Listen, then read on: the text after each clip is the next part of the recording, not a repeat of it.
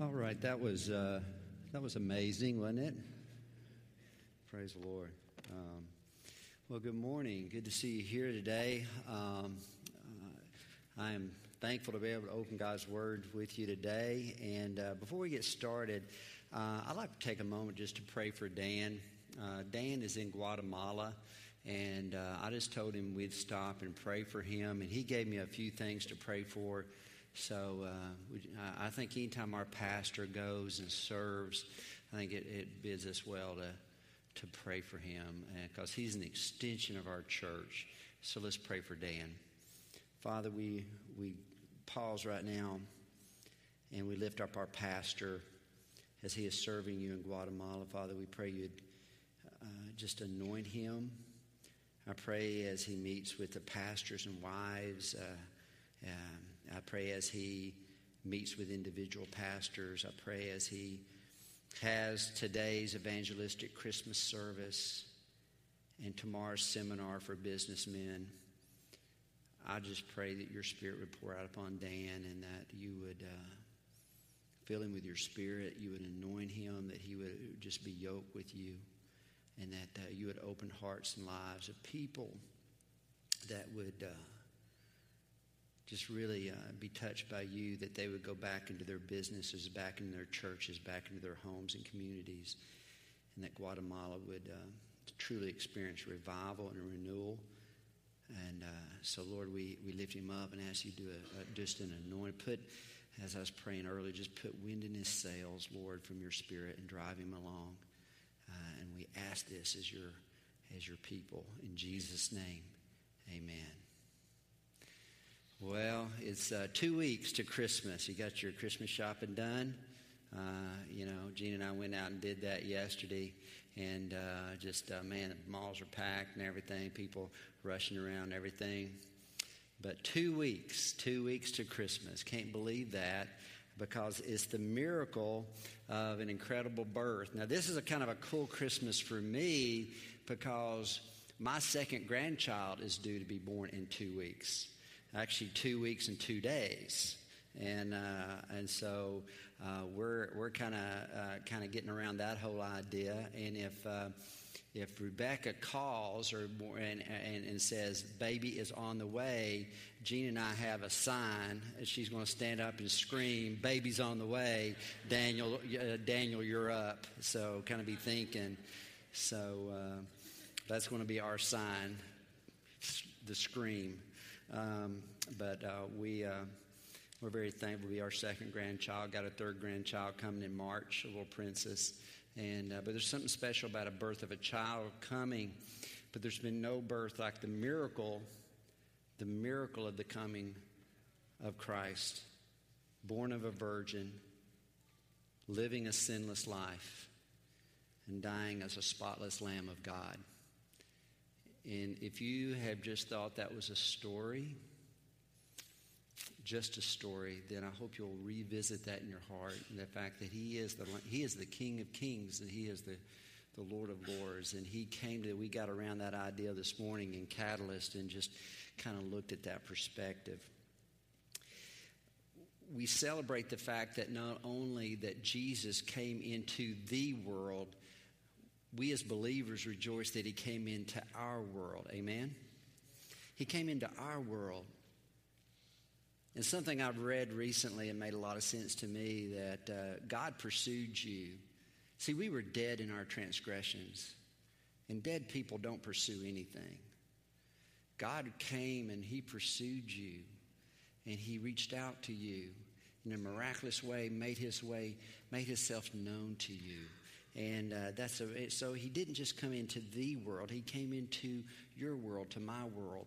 And um, that's the what I want to get around today is the idea of the miracle that the Lord Jesus came into the world, but he grew up and he started invading other people's world individually, one at a time, sometimes in groups.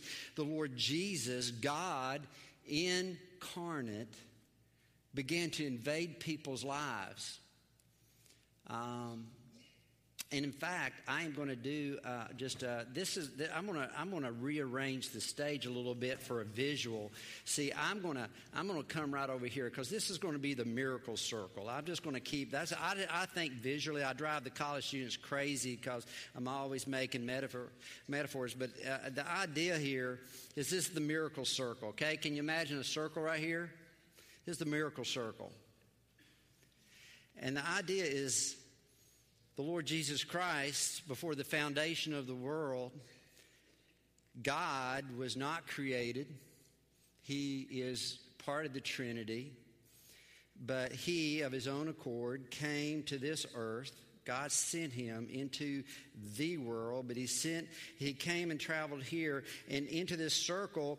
But on the, on the, on, on at the same time, there were people traveling this path that would inter, that God in His sovereignty would intersect people in this circle, and He would invite them to change. And make no mistake that I pray today that you will think about yourself stepping in, that you would step into this circle with the Lord Jesus and you would say, Lord, change me. Let's look at a definition of a miracle. I looked online and got a couple of definitions of some miracles. Uh, first of all, one, one definition said a surprising and, and welcome event that is not explicable by natural and scientific or scientific laws and is therefore considered to be of divine, divine agency. So again, a miracle is where the divine intersects the human uh, entity and inside this circle, that's a miracle. Make sense? Divine traveling, human, humanity's traveling, and that's what we call a miracle. It's, a, it's an intersection. Another definition says a highly improbable or extraordinary event, development, or accomplishment that brings about welcome consequences. So a miracle is where divine intersects humanity. Jesus, while in the synagogue of Nazareth, and he read from Isaiah a prophecy about himself. And if you have your Bible, you can turn over to Luke chapter 4. In Luke chapter 4, but I'm going to read this particular translation from the New Living Translation. Jesus says, The Spirit of the Lord is upon me, for he has anointed me to bring good news to the poor. So here's the Lord Jesus over here, and he's bringing what? He's bringing good news. Over here, coming from this angle, is the poor. So the good news, Jesus anointed by, with the good news, intersects the poor. He has sent me to proclaim that captives will be released. So here comes the captives that the blind will see, that the oppressed will be set free, and that the time of the Lord's favor has come. So we see that traveling down this path are the poor and the captive and the blind and the oppressed. And we say, isn't that good that Jesus intersected those people back in the first century? Let me tell you something. I have no doubt that this morning there are individuals here that are poor. You say, Well, I've got money, but you may be totally bankrupt in emotion. You may be bankrupt in your spirit. You may be very poor in other ways, or you may be poor financially. I don't know. You say, proclaim captive to the captive that the captives would be released.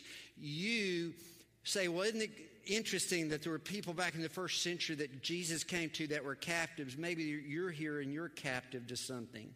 You're captive to pornography. You're captive to depression. You're captive to just living the same old way, and you know God has something that God wants to release you. Maybe you're oppressed, and God wants to set you free. Let's look at Ephesians chapter 3. Ephesians chapter 3, verse 20. What happens in the circle when God and humanity get involved? Let me tell you what God can do. Now, to him who is able to do far more abundantly than all we think or imagine, according to the power at work within us. To him be glory in the church and in Christ Jesus throughout all generations, forever and ever. Let me tell you, when you step into this circle with God, when they stepped into that circle in the first century, when you and I step into this and we get, we intentionally say, Lord, I want to step into this circle with you, and uh, God, I want you to do something new. He will do more than you can think and more than you can imagine. But God will not make you step into this circle. But if you do step into this circle and enter in with the divine and say, God, here I am, do a work in me, do something new and fresh in me, incredible things can happen. Um, I believe uh, four things take, need to take place for a miracle to happen. First, desire. You see, God had to have desire to step into the circle. If God didn't want to step in and be involved in humanity, you couldn't you can't make divine do anything. And the beautiful thing for God so loved the world that he acted. He chose to step into this world. He chose to step into the world of those in the first century. He chose he choose chooses to step into your world and my world. It takes desire on God's behalf, and He desires to be involved. For God, for God so loved the world, but he also desires that no man uh, should be lost. It says in Timothy that uh, he says that he desires all men to be saved and come to the knowledge of the truth. God desires to step into this circle and that you would become a child of God.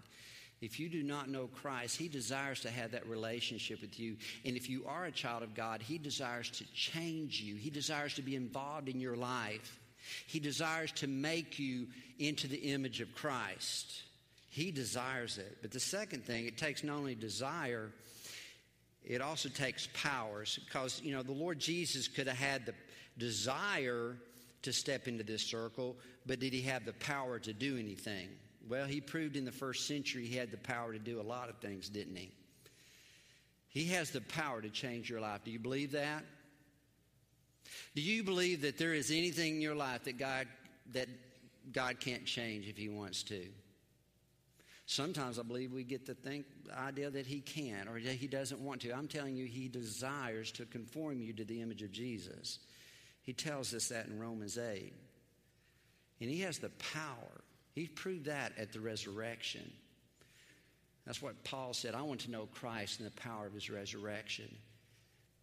So he has the miracles take desire, it takes power, but a third thing it takes skill because you know um, he could have had the desire to change our lives. He could have had the power to change his life, but did he know what he was doing? Well, the God that made you is the one that can recreate you into something beautiful. He can he has the skill to interact in your life. He knows what your needs are. He knows where to deal with you. He knows how to deal with you. I love it over in Isaiah where he says, A smoldering flame he will not snuff out, a bruised reed he will not break. He's a good shepherd. He knows your pace, but I'm here to tell you, he has the skill to change you. Do you believe that? But do you want that? Do you want God, who desires to change you, to use his power and skill to transform you? Will you be willing to step into the circle with the Lord this morning and say, God, I want you to change me? Whatever you got to do, change me. Well, the fourth thing, not only does it take desire and does it take power and does it take skill, there's a timing. Isn't that beautiful that the Lord is such a beautiful God of timing? Let's look at a couple of verses here. Uh, one is in Galatians chapter 4 uh, excuse me, Romans chapter 5 first. For while we were still weak, at the right time, Christ died for the ungodly. Notice the timing. In Galatians 4, it says, in verse 4 and 5, it says, But when the fullness of time had come, God sent forth his Son, born of a woman, born under the law, to redeem those who were under the law, so that we might receive adoption as sons. There is a timing for God to work. And again, I keep coming back. For God so loved the world that he gave his only begotten Son, that whoever, whoever would believe in him. Do you notice it starts with the world, but it always comes to the individual. I like it when the, the when he was Jesus was coming down off the Sermon on the Mount, and he drew the, uh, large crowds followed him, but there was one leper that came up to him and wanted him to be involved in his life. Let me tell you something. Jesus never drew individuals to get a crowd. He always gathered a crowd to get to an individual. And you may say, Well, I'm here with the crowd this morning. Let me tell you something. The Lord Jesus Christ sees you. He saw, He knows what woke you up last night. He knows what you're worried about this Christmas. He knows what you, He knows everything about you, and He loves you, and He stands within this circle, and He's inviting you to come and say, I want to change you. I want to make you strong. I want to set you free. I want to make a difference. I, I, want to, I want to do a work in your life. You believe that? Well, that's what we're going to investigate today. In fact, I would like for us, I would like for us to look at four instances in Scripture where the Lord does incredible work. We're going to begin over in Matthew 4. So if you have your Bible, turn over to Matthew chapter 4. And it's a story that we know very well. Jesus was traveling down his path of divinity, and there were four men Peter, Andrew, they were brothers. They, Peter was referred to as Simon. He was Simon Peter. Simon was his Jewish name, Peter his Greek name. There was Andrew, his brother. There was also two other brothers, James and John. They had they were dad they were on their daddy's boat, Zebedee. And it says in chapter 4, verse 18, while walking by the Sea of Galilee, he saw two brothers, Simon, who is called Peter, and Andrew, his brother, casting a net into the sea. For they were fishermen, and he said to them, Follow me, and I will make you fishers of men. I love it when deity, the God that created you, says, I will make you. Isn't that incredible? What an invitation when deity says, I will make you. And that happens inside the circle. Inside this circle, the God that made you can remake you into something different. And it says, says, I will make you fishers of me. Immediately they left their nets and followed him. And going on from there, he saw two other brothers, James the son of Zebedee and, his, and John his brother, in the boat with Zebedee their father, mending their nets. And he called them immediately, and they left the boat and their father and followed him. I think these guys had just, they'd been fishing, they'd been doing this so many days of their life, and they just thought it was just a regular day. You know, Simon and Andrew, and there's James and John down the lake just a little bit. They just thought it was a regular day. But then their lives intersected Christ. I think if we could bring back those four today and say, what did, what, what did God do in that circle? I think that they would tell you and I that God gave them an eternal purpose that they had been living for a very temporal purpose. They had been living for just fishing and, and, and, and getting a paycheck and taking that paycheck. And they were, they were focused, and so many of us do that. And those things are very important. There's nothing wrong with the temporal pursuits. But what Jesus did inside this circle, he said, I want you to trade in your temporal pursuits and I want to change you and give you eternal purpose. And the question I have for you this morning do you have an eternal purpose? When you get up in the morning, do you say, man, I got to go to work. I got to go to school. I got to go to my middle school. Got to go to my university. Got to go to my high school. Got to go to my work. Got to got to get the children up. I go. All those are wonderful purposes, but those are temporal purposes. And what Jesus said, I want you to trump that temporal purpose with it. I want you to lay on top of that an eternal purpose, and I want that to be your driving force for the rest of your life. I want you to get, get up every morning with the idea that I, you live in a lost world. And if the people that do not know me will go to hell because they do not know the Lamb of God. Their sins have not been covered with the blood, my blood. I want you to get up for the rest of your life instead of just fishing for fish. I want you to be fisher of men. Recently, I, I, I just had a time, I come to Jesus time. I just gathered in one of my rooms, eh, these rooms, and I just got on my knees and I said, Lord, there's a lot more back that way than this way, and I want to know what my life is about. And the Lord just through His Spirit reminded me, I want you to be fisher, a fisherman of men. I want you to be a disciple maker. I want you to have an eternal purpose.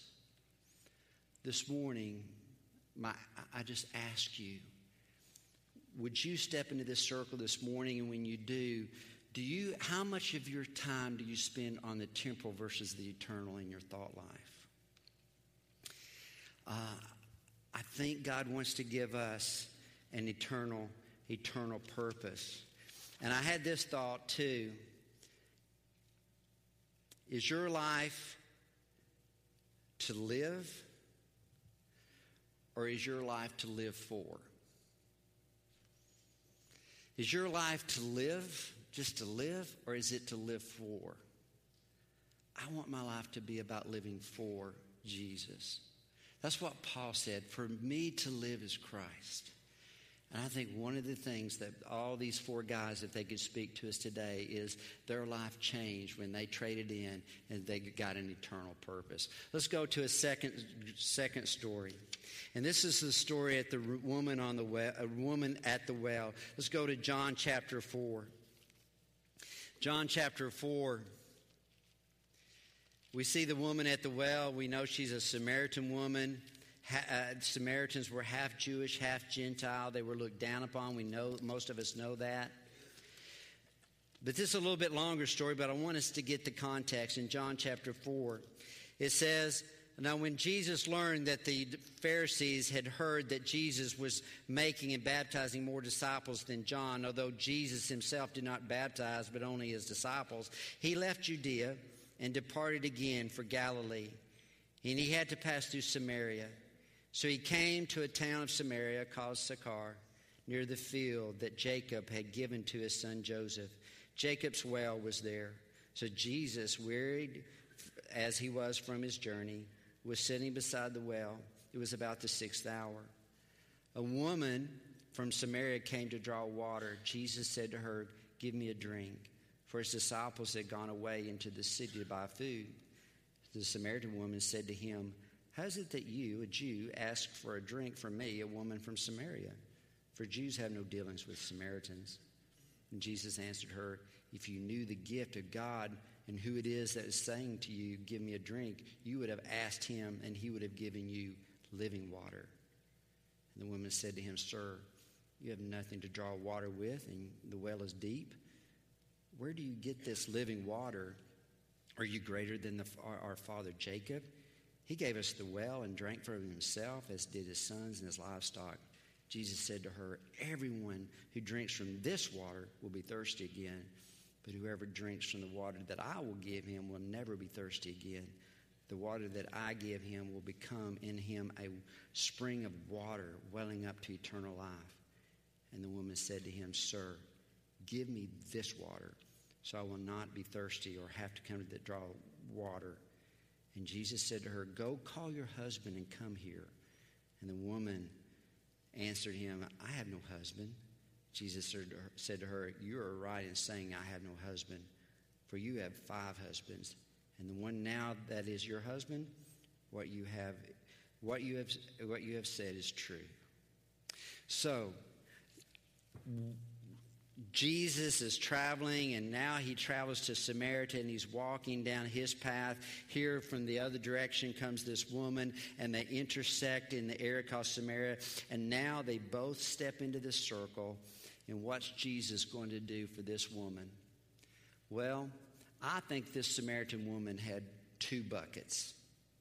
One was a wooden bucket that she would put down in a well day after day, day after day You know, I think that's a lot of bunch like us. We we put our bucket down into the same well every day, every day, thinking that that job or that circumstance will meet our ultimate need. Well, if I just keep going to work or if I just keep doing what I'm doing, I'm really going to be really happy in my life.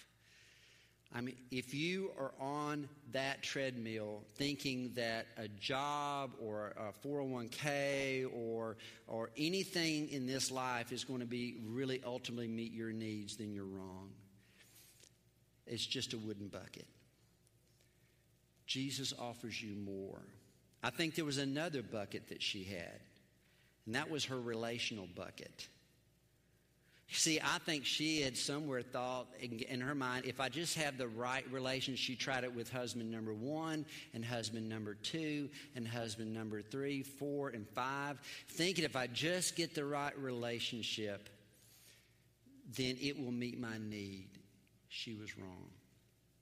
And Jesus said, What you need is living water that only I can offer. And I believe if that woman were here today, she would tell all of us that your ultimate needs can only be met in Christ. Let me ask you a question. Have you made that discovery? Is that what you're, pro- you're making your priority? Is finding what you need from Christ? Because if we make our job or our comfort or our popularity, if we make anything else, including relationships, where we get our thirst quenched. We will be thirsty again and again and again. Christ is saying, You really want to get your ultimate needs met? It's found in Jesus Christ. And would there be someone here that you've been just putting your bucket and you're going, Why am I so stinking thirsty all the time? Why am I not satisfied? See, within you is a God shaped vacuum that only God can meet. And we know that as, as non believers, when we became Christians, that, that, that, quench, that thirst was quenched. But you know what I'm saying? I think those wooden buckets, even as believers, are over here in the corner.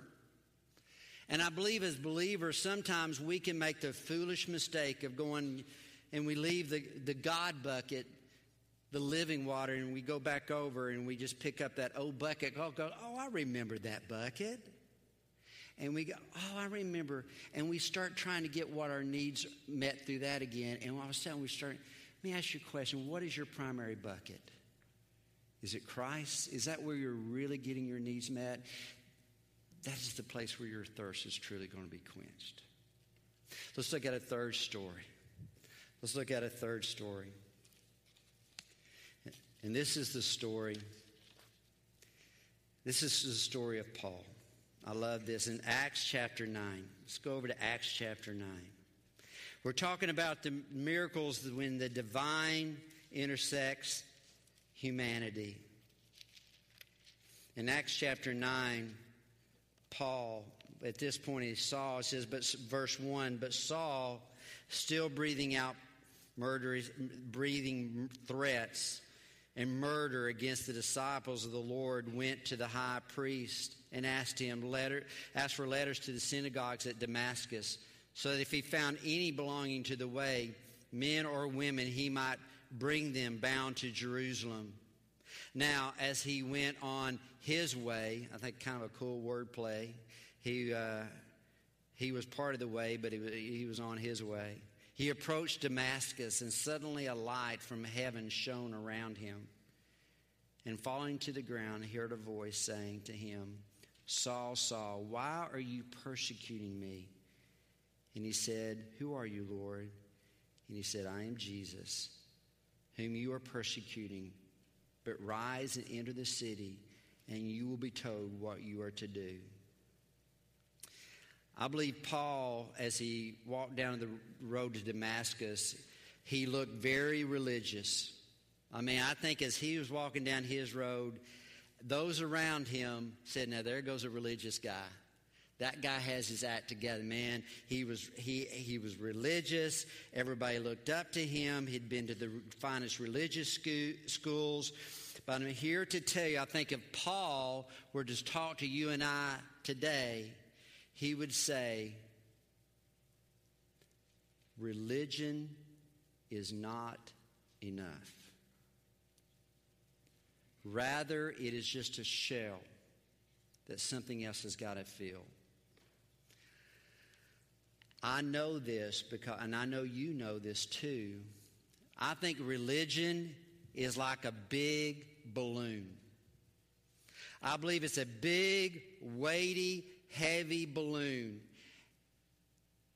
And for me, for 17 years, I would grab that religious balloon and I would throw it over my shoulder and I would come into brick and mortar and I would sing the doxology.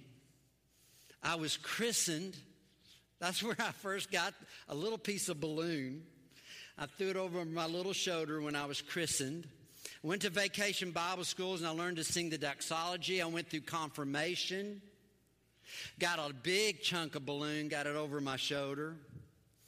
And I began to do all the things, and I kept, I really didn't particularly care for the balloon. In fact, when I was a teenager, I got so tired of it, my mom would pay me to be good in church. She would turn, she goes, If you, if you will be good, I will give you a nickel. I remember her, she told me that because this balloon was just. But when I met Jesus on my Damascus road. When I came and found in part a big part of this church where I found I was a sinner in need of a Savior, and I invited Christ into my life, and I entered into a relationship with Him. You know what He did? He took out, all of a sudden, Jesus became the helium in my balloon all of a sudden, I, I remember coming, because when I first came to Calvary, I had only a balloon draped over my shoulder. But when I came to Calvary, I heard about a Savior that wanted to be uh, in my life. I went on a hiking trip with some college students. And I remember up at Spencer, Spence Field, this guy turned to me and he goes, Hey, Joe, tell me about your relationship with Jesus. And I go, What are you talking about? I mean, I go to church and I I got my balloon. He goes, No, tell me about your relationship with Jesus. And it was shortly after that I went to East Knoxville and I went down by the river and I just sent it and I told Lord, I think I've, I've just had a balloon and it's been so burdensome. Would you come into my life and would you become my Lord and Savior and would you change me? I remember walking back into this. I remember my first Christmas. I remember my first Christmas after being a believer. And I walked in and I began to see all the rituals that used to be such trappings. And I remember walking in going, So that's why we sing that. So that's why we do that. And when I took communion, and I go, that's why we do that. And the balloon was filled with helium, and it was such a glorious thing. My question to you today do you have religion or a relationship? Because if all you've got is religion, you're just carrying around a burden. I think that's all that, I think that's what Saul had. And when he became Paul, look at verse, look at the next verse. Look at down in verse 9. Nine, uh, excuse me, 19.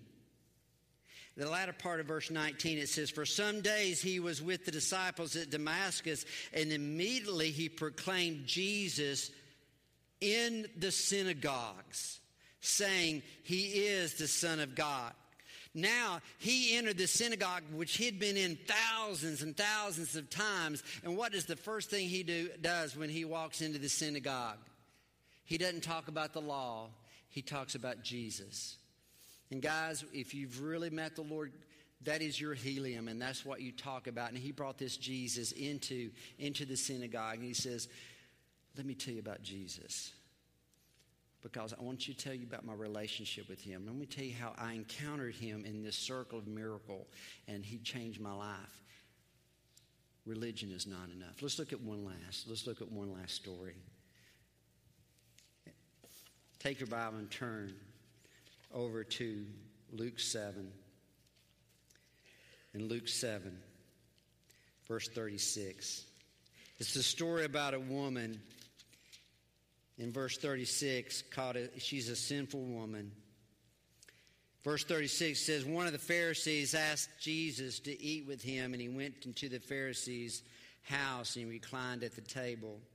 And behold, a woman of the city who was a sinner. Now, we don't know, we don't know her name. She's mistakenly being referred to as Mary Magdalene. That is, we don't really see any evidence of that. But we know she was a woman of the city. Was she a prostitute? Very likely she was, because she was said she was a woman of the city, which is a maybe a re- reference to that. She was a sinner. And when she learned that Jesus was reclining at the table of the Pharisee's house, brought an alabaster flask of ointment, and standing behind him at his feet, weeping, she began to wet his feet with her tears and wiped them with, the, with her hair, with her, with her head, and kissed his feet and anointed them with the ointment. And one of the things about this story is this is one of the few times this woman never says a word. It's all actions.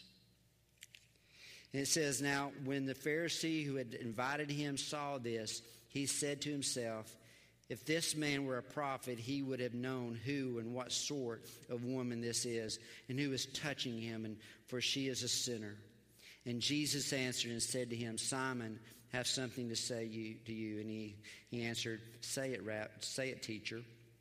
And a certain moneylender had two debtors. One owed 500 denarii and the other 50. When they could not pay, he canceled the debt of both. Now, which of them loved more? And Simon's answered, I suppose from the one who the canceled the larger debt. And he said to him, You have judged rightly. Then turning to the woman, he said to Simon, Do you see this woman? I entered your house, and you gave no water for my feet, but she has wet, wet my feet with her tears and wiped them with her hair. You gave me no kiss, but from the time I came in, she has ceased, not ceased to kiss my feet. You did not anoint my head with oil, but she has anointed my feet with ointment. Therefore, I tell you, her sins, which are many, are forgiven for she loved much. But he who is forgiven little loves little. And she said, Your, and he said to her, Your sins are forgiven. And those at the table with him began to say among themselves, Who is this who even forgives sins? And he said to the woman, Your faith has saved you. Go in peace. You know what my favorite you know what my favorite part of this whole story is the words up in verse 42. It says, cancel the debt of both. And I want to tell you today that the greatest miracle is the fact that whether your sins are many or little, Christ can cancel your sin. He canceled your debt at the cross. What a beautiful little little snippet there. But the question I want to ask you today I think this woman, if she were to come today, she would say, Jesus can, can forgive your sins. Now, my question to you is Are you the Pharisee or are you the woman? Because the Pharisee sits on the outside of the circle and is very religious, but the Pharisee is not broken. The Pharisee looks at other people more than he looks at himself. But the woman, in true repentance, steps in and has an encounter with Jesus Christ and says, Lord, I can't even talk. I can't even speak to you. I can't even say anything out loud, but what I can do is I can worship you because you canceled my debt. I want to be the woman. I don't want to be the Pharisee. And which are you today? And I'll finish with this. How did Jesus send her out of the circle? He said, Go in peace. God not only wants to forgive you, He wants to send you away in peace. And whatever you've done and whatever you're dealing, whatever weight you're, whatever debt you're carrying, I'm here to tell you, I'm here to tell you that Christ wants to forgive you, and He wants to give you peace. Would you, would you pray with me? We've talked this morning about miracles that can happen. And we just used four examples of people that stepped into a divine miracle where divine, divinity and intersect humanity. Where are you at in your journey, and what do you need to step into? Maybe it's the, one of the things we talked about, or maybe it's something. Maybe it's something we haven't talked about.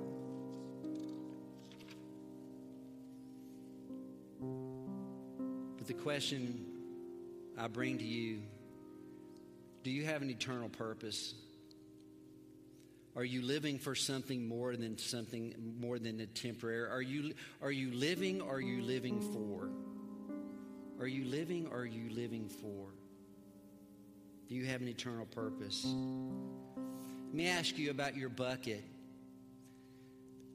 How are you getting your real needs met? Are you going back to buckets that you have made or or are, there, or are you going to Christ and saying, Lord Jesus, I'm not going to get my needs met through my job or through my popularity. I'm going to really get my needs met only through you, not through relationships. I'm really going to get what I need from you. Maybe this morning you need to come to Christ and you need to throw down those other buckets. Maybe you're here today and, and you've just got an empty balloon. You, you you, you know how to do go through the motions and the sad thing is, I think even as Christians, sometimes we can deflate the balloon and we can just carry an empty because we're religious. But if we're filled with the Holy Spirit and we're filled with Jesus, that religion takes on purpose. Maybe this morning you need to say, Lord, fill me with your spirit. Fill that religion with your presence. But maybe you're here today and you have to ask the question are you more like the Pharisee or are you more like the woman? Maybe this, when was the last time you kissed Jesus' feet?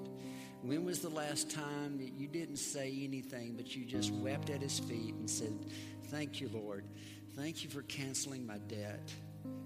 Thank you for taking somebody that the world hated and you loved me enough. Sometimes we just forget of all that was forgiven and all that what might not have been if Christ hadn't pursued us dead in our transgressions. Lord Jesus, we come to you, God, and you intersected our world at Christmas and was a baby, but you, as a baby, you grew up and you intersected the lives of real people that we read about this morning. But 2,000 years later, you want to intersect the lives of everybody in this room. And I don't know what their needs are, but you do. And I pray that every person here will be intentional about stepping into that circle and kissing your feet. Would you stand with me? I invite you during this time to worship Jesus. And I don't know what kissing his feet means to you, but I invite you. And if you're here today and you never, you're just carrying around religion, I invite you to come and pray today. And I would love to pray with you today to, to, to become a true follower of Christ and to fill your life with His presence. Father, do a work. Do a work. Thank you, Lord Jesus, for intersecting our lives. Thank you for doing miracles today, not just 2,000 years ago, but doing them today. These altars are open if you'd like to come and pray and worship and just kiss on Jesus' feet.